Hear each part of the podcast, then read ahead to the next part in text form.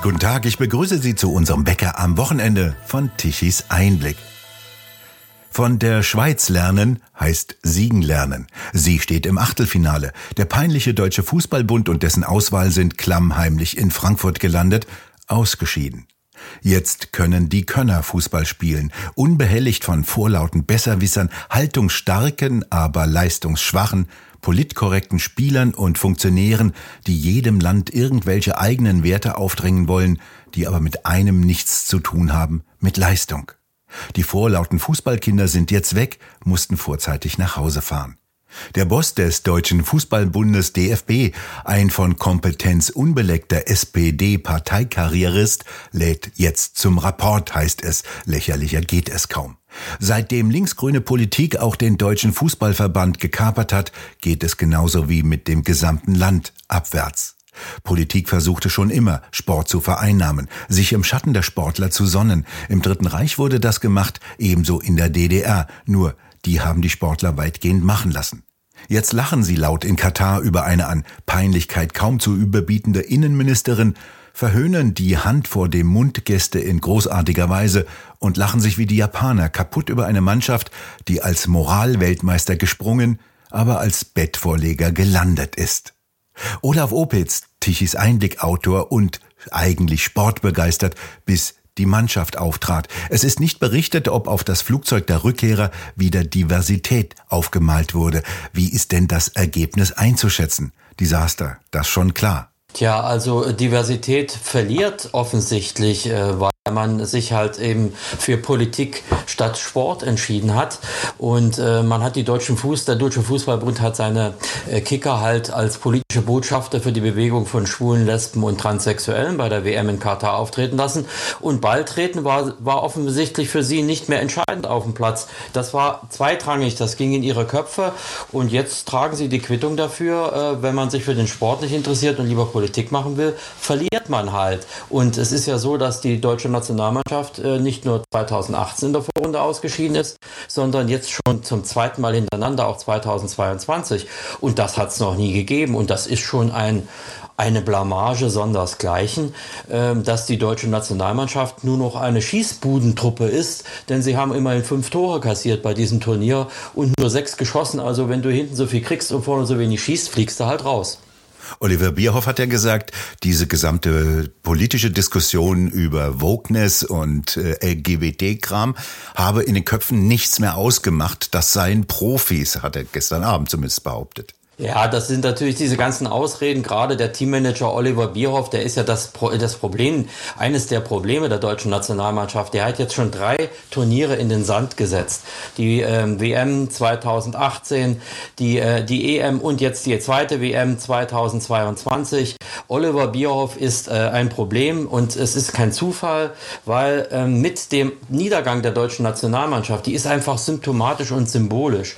Denn seit 2014, nach dem letzten letzten Weltmeistertitel in Brasilien, wo sie einen grandiosen Auftritt hatte, wo eine schwarz-rot-goldene Begeisterung noch da war bei den Fans. Äh, ich bin ja auch ein Fan der deutschen Nationalmannschaft gewesen, muss ich sagen. Ähm, aber mit dem, mit diesem, mit dieser Ära, äh, weil Angela Merkel, ähm, unter der Herrschaft von Angela Merkel, wurde dieses Land in eine grenzenlose Asyleinwanderung geführt und einen Wandel dieses Landes in Richtung grünen, Mainstream, grüne, grüne Veränderung, grüne Transformation von uns Menschen Menschen. Und der äh, Bundeskanzler Scholz setzt das ja nur fort. Und mit dieser politischen Wandel hat sich auch diese Nationalmannschaft gewandelt. Und zwar war Oliver Bierhoff und Joachim Löw, der frühere Bundestrainer, das waren große Merkel-Freunde. Und ähm, ist ja kein Wunder, Joachim Löw war äh, Wahlmann der Grünen bei der Bundespräsidentenwahl. Also er passte genau in das Klischee. Und es ging halt Migranten, Multikulti, äh, Deutsch und National wurden übrigens gestrichen nachher. Die, die hieß dann nur noch die Mannschaft. Das ist übrigens ein Vorschlag von Dr. Angela Dorothea Merkel gewesen gewesen. Kann man in der Bild nochmal nachfinden im, im, im Google. Ja, äh, das, damit ist Deutsch und National schon aus der Mannschaft herausgestrichen worden. Die schwarz-rot-goldene Freude wurde weggekürzt und das Ergebnis ist der heutige Zustand. Und der Mannschaftsbus wurde schwarz wie ein Leichenwagen angemalt. Was hat das denn für Auswirkungen auf die Köpfe der Spieler? Ja, die Spieler sind ja Profis, die kriegen doch, da müssen wir uns keine Gedanken machen, das sind Millionäre. Westbrot, ich esse das Lied, ich sing, die verdienen so viel, die machen ja alles mit. Die beugen sich jetzt auch dem unterm Regenbogen ihre, ihre Köpfe. Äh, sie wollen One Love binden, obwohl die Rest, der Rest und die Mehrheit der Welt ist gar nicht interessiert, politische Botschafter zu sein. Äh, ich meine, sie haben sich verhalten im Prinzip wie eine sozialistische Sportmannschaft. Äh, nicht mal der Sozialismus hat seine Leute so ostentativ, symbolisch aufs Feld geschickt? Haben da Spieler Hammer und Sichelbinden getragen? Nein. Haben sie die Arbeiterfaust gereckt? Nein. Heute knien sie nieder, heute haben sie Regenbogenbinden und sie machen Politik auf dem Platz und da gehört sie nicht hin. Sie können politisch sein, gerne, aber draußen, außerhalb des Stadions und nicht im Stadion und damit vertreibt man nur die Fans. Und diese Politik ist halt immer schlimmer und größer geworden und hört gar nicht mehr auf und damit wird der schöne Fußball kaputt gemacht. Ein Beispiel, 9 Millionen Zuschauer haben das erste Spiel der deutschen Nationalmannschaft nur noch gesehen. Das ist ein historisches Tief für ein Auftaktspiel bei einer Fußball-Weltmeisterschaft. Das heißt, die Mannschaft ist bei ihren wahren Fans unten durch. Es wird nur noch von einem Rest geguckt, ja, von einem linksgrünen woken Publikum vielleicht, aber nicht von echten deutschen Nationalmannschaftsfans, wie sie früher gegeben hat. Und Mannschaften wie die japanische halten sich den Mund, die Hand vor den Mund und veralbern die deutsche Nationalmannschaft. Die Katarer haben beim Abschied der deutschen Nationalmannschaft sich auch die Hand vor den Mund gehalten vor lauter Lachen, oder? Naja, das kommt davon. Wer, wer, wer den Schaden hat, braucht für den Sport nicht zu sorgen. Wer halt auf dem Platz Regenbogenpolitiker sein will, statt Fußball zu spielen, muss sich über sowas nicht wundern. Äh, ich sage immer nur, es ist zu bewundern auch gewesen, ähm, Max Verstappen in der Formel 1 hat nicht niedergekniet, weil es um Sport geht. Ja, er sagt, wir machen hier Sport und nicht Politik. Und genauso müsste sich eigentlich eine Fußballnationalmannschaft verhalten. Interessant wäre übrigens psychologisch mal, welcher Kollektivzwang da ausgeübt wird. Wer will denn das alles freiwillig mitmachen? Ja, das ist Kollektivzwang. Da gibt es bestimmt den einen oder anderen Spieler, der sagt, das will ich gar nicht. Ja, ich will hier kein Politiker sein. Ja, aber sie müssen es machen, weil es angeordnet wird von Oliver Bierhoff, vom DFB-Präsidenten, der übrigens äh, ein Sozialdemokrat ist. Es wird hier politisiert und das ist die Quittung für dieses Politisieren. In den entscheidenden Stunden in der Kabine vor dem Spiel werden also die Köpfe zusätzlich verwirrt. Und da fehlt eben jenes 5% Quäntchen, was äh, Sebastian Schweinsteiger angesprochen hat, was in den entscheidenden Momenten notwendig ist. Kann man das so sehen? Na klar, wie halt sagen die immer gerne im, im, Fußballsport, man muss sich fokussieren, mal fokussiert sein. Wir waren nur fokussiert auf ihre One Love und Regenbogenbinde für die sogenannte LGBTQ-Bewegung. Man kann das ja gar nicht mehr normalen Menschen erklären. Es sind halt homosexuelle Minderheiten, die für ihre Rechte kämpfen. Das ist ja schön und gut. Aber da müssen doch nicht ein Massensport wie der Fußball das machen. Das können die doch auch selber machen. Es sind ja auch viele Wohlhabende in dieser, in dieser, in dieser, in dieser Bewegung drin. Die haben ganz viel Geld. Da brauchen die nicht noch unseren Fußballsport. Es ist übrigens ja nur eine 5% sexuelle Minderheit, um die man sich hier kümmert. Es ist ja, sie können ihr Leben leben. Jeder soll seine Fasson haben. Aber äh, es geht nicht darum, unseren Massensport dazu zu missbrauchen. Ich finde, das ist ein Missbrauch. Ja, und äh, so kann man Sport nicht mehr machen wie mit Politik. Ja, und es ist viel wichtiger wäre es gewesen, die Nationalmannschaft hätte sich mal gekümmert um die vielen äh, Familien mit Kindern, die Rentner und die Arbeitslosen, die jetzt kein Geld haben und keine Energiekosten bezahlen müssen und gar nicht mehr wissen, wie sie das nächste halbe Jahr im Winter kommen. Also das sind die Probleme, aber nicht die LGPDQ-Bewegung. Das ist das was einfach den Sport kaputt macht. Und das ist schade. Hansi Flick beklagt ja, dass keine Nachwuchsförderung da ist, die vom DFB zu verantworten ist. Äh, deswegen hat er auch kaum noch Spieler, die geeignet sind. Bis auf wenige Einzelleistungen war das ja relativ traurig. Ähm, wie sieht's denn damit aus? Naja, man muss sich jetzt ja sowieso mal fragen, jetzt werden ja ganz viele Spieler aufhören.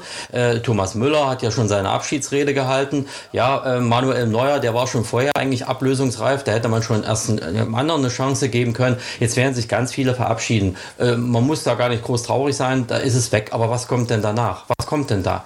Es ist ja nicht mehr viel vorhanden. Und das zeigt ja, dass es auch unsere U21 ist ja auch kein glänzendes Nachwuchsreservoir mehr. Äh, wir haben uns richtig weggespielt, weil uns halt eben solche Themen wie Multikulti, Regenbogen wichtiger war als klassischen Sport und Freude auf das Nationalteam, den Nationalstolz. Das ist ja nichts Schlechtes, äh, Freude für Deutschland spielen zu können, ja, die deutsche Nationalhymne mitzusingen, das haben ja schon viele gar nicht mehr gemacht. Und ich erinnere hier an den Sündenfall 2018, mit dem begann ja der totale Niedergang. Ähm, Mesut Özil und Ilkay Gündogan haben ihrem Despoten Erdogan gehuldigt als meinen verehrten Präsidenten. Dafür sind sie nicht aus der Nationalmannschaft geschmissen worden. Im Gegenteil, es wurde alles getan, damit sie weiter dort bleiben konnten und weiter dort spielen konnten. Äh, und wie zum Beweis, der Erdogan ist der Trauzeuge von Herrn Özil geworden, also ein Despot vom Bosporus, äh, Trauzeuge eines ehemaligen deutschen Nationalspielers. Was sollst du dazu sagen? Da kann ich nur sagen, hätte sich Thomas Müller mit Alice Weidel von der AfD, der Fraktionschefin, im Münchner Flughafen fotografieren lassen, er wäre sofort aus der Nationalmannschaft geflogen. Aber Joachim Löw hat damals die schützende Hand über diese Migrantenspieler gehalten, weil sie natürlich Integration verkörpern sollen. Und das war der Untergang von allem, weil der, die 2018er äh, Weltmeisterschaft war schon genauso politisch überfrachtet worden wie die jetzige. Und die Quittung ist, wir scheiden aus. Wir, der viermalige Weltmeister. DFB-Präsident Neuendorf hat ja jetzt ein geordnetes Verfahren angekündigt. Er will sich kommende Woche mit Flick, Bierhoff und Watzke zur Analyse treffen, um über die Pleiteturniere von 2018 und 2022 zu sprechen. Was wird denn dabei herauskommen? Wie werden diese Gespräche verlaufen? Können wir da mal Mäuschen spielen? Da kann ich nur lachen. Das ist so wie ungefähr wie nach einer Wahlniederlage im Fernsehen. Da müssen wir mal die Ergebnisse analysieren. Also wenn schon von Analyse gesprochen wird, das heißt schon, da kommt nichts bei raus. Was soll denn bei rauskommen? Die wissen doch, woran es liegt. Ja, sie haben es vergeigt mit ihrer Politik, mit ihrem Politikkäse statt Fußball zu spielen. Da braucht man nicht viel groß zu analysieren. Und außerdem sind diese ganzen handelnden Personen schon seit Jahren im Amt. Ja, äh, was soll da rauskommen? Und wie gesagt, Bernd Neuendorf ist Sozialdemokrat. Ja, da wurde schon der, die DFB-Spitze durchpolitisiert. Ähm, dem Vorgänger, der war von der CDU, dem Vorvorgänger, den hat man ja gekillt, weil er dort gestört hatte. Ja, also äh, es ist einfach so, der Sport, äh, der DFB ist leider politisch ähm, unterwandert worden. Es gibt noch einige vernünftige Verbandspräsidenten in den Regionalverbänden, aber die Spitze selber äh, ist keine Erneuerung, sondern die hat, setzt den Kurs der Politisierung des Sports fort, wie er jetzt seit ungefähr 2015 angegangen wurde. Und der Leistungsgedanke spielt keine Rolle mehr. Offensichtlich, weil entscheidend auf dem Platz ist jetzt die One-Love-Binde und nicht Tore schießen und weiterkommen in der Fußballweltmeisterschaft und einen fünften Titel zu holen. Also, wenn das de dem DFB wichtig ist, solche Botschaften und wie heißt es immer schön, Zeichen zu setzen, Diversity wins, ja, jetzt ist Diversity lost auf dem Flieger, müssten sie eigentlich draufmalen, ja. Das ist das Ergebnis ihrer Politik, ihrer Sportpolitik. Und wie gesagt, so schlimm hat es nicht mehr der Sozialismus gemacht. Ich meine, die wollten den Anerkennung über den Sport, aber sie haben auf dem Platz diese Symbole nicht gemacht. Der Fisch stinkt vom Kopf, sagt man ja gemeinhin. Schauen wir uns doch mal die Spitze des Deutschen Fußballverbandes an, eines Vereines, der ja durchweg politisiert wurde. Wer sitzt denn da an der Spitze? Naja, seit äh, 11. März äh, 2022 ist es der äh, äh politische Beamte, äh, ehemaliger Sozialdem äh, Sozialdemokrat Bernd Neuendorf. also im Prinzip ist diese, dieser DFB jetzt radikal politisiert worden und zwar äh, von rot-grüner Sichtweise aus. Neuendorf war ähm, Politbeamter sozusagen fast der SPD. Er war äh, Sprecher des Landesparteivorstandes Berlin. Er war Sprecher des Landesverbandes äh, Nordrhein-Westfalen und er war sogar noch fünf Jahre äh, Landesgeschäftsführer der SPD in Nordrhein-Westfalen äh, und äh, ist jetzt, war auch noch Staatssekretär im, im NRW-Ministerium für Familie, Kinder, Jugend, Kultur und Sport. Also ähm, es ist ein Politfunktionär dort an die Spitze des Deutschen Fußballbundes gespielt, wo, äh, gespielt worden. Ja, äh, man hat ihn im Steilpass sozusagen nach vorne ge äh, gejubelt. Und wir müssen uns jetzt nicht wundern, wenn wir jetzt nur noch Politik statt Sport im deutschen Fußball haben. Also in unserem liebsten Kind, was wir eigentlich so gerne gucken. Und das ist das, was uns alle jetzt abturnt. Äh, wir wollen keine Politik im Fußball. Das, wir wollen das Runde, muss ins Eckige und da müssen wir Spaß dran haben. In zwei Jahren findet die Europameisterschaft ausgerechnet auch in Deutschland statt. Hansi Flick will Trainer bleiben. Wie wird's dort aussehen, vermutlich? Das fand ich ja gestern schon Satire. Er hat ja noch gesagt, na, er hatte noch, er hat noch Spaß. also man scheidet schon wieder in der Vorrunde aus, aber ich habe noch Riesenspaß. Ja, also Mensch, Kinder, äh, es ist, wenn es nicht so wäre, das, das könnte sich keine Satiresendung ausdenken. Ja, äh, er ist ja auch ganz ordentlicher Trainer gewesen, das muss man ja sagen, aber er gehört auch zu dem System Löw.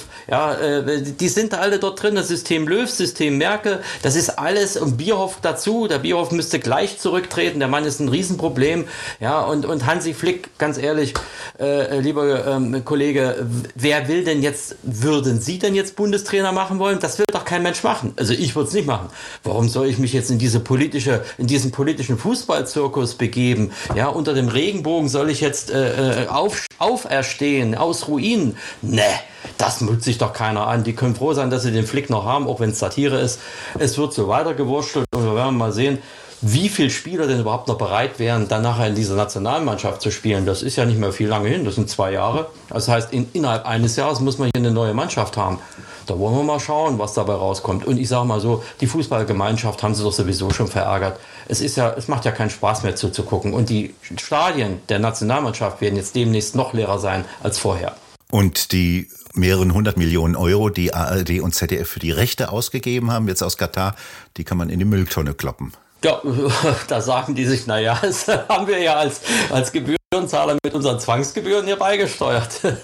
da können wir ja, haben wir ja keinen Einfluss drauf. Aber äh, ich sage mal so, ich bin ja immer noch froh, dass wir wenigstens noch Sport äh, zu sehen bekommen und nicht nur äh, die einseitigen politischen Sendungen, äh, äh, wo wir dann transformiert werden sollen. Also insofern äh, sage ich mal, ist das Geld lieber doch das dafür ausgeben, als für, für, anderen, für andere Veranstaltungen im öffentlich-rechtlichen äh, staatsnahen Regierungsfunk. Dann schauen wir mal, was das Satireprogramm Deutscher Fußballbund uns in den nächsten zwei Jahren zu bieten hat. Olaf Opitz, haben Sie herzlichen Dank für das Gespräch. Danke auch. Servus. Sie haben ja nicht verloren, Sie sind nur nicht im Achtelfinale. So schrieb es ein Hörer von Tichys Einblick Wecker. Besser kann man es nicht ausdrücken. Wir bedanken uns fürs Zuhören. Schön wäre es, wenn Sie uns weiterempfehlen. Weitere aktuelle Nachrichten lesen Sie regelmäßig auf der Webseite tichiseinblick.de und wir hören uns morgen wieder, wenn Sie mögen.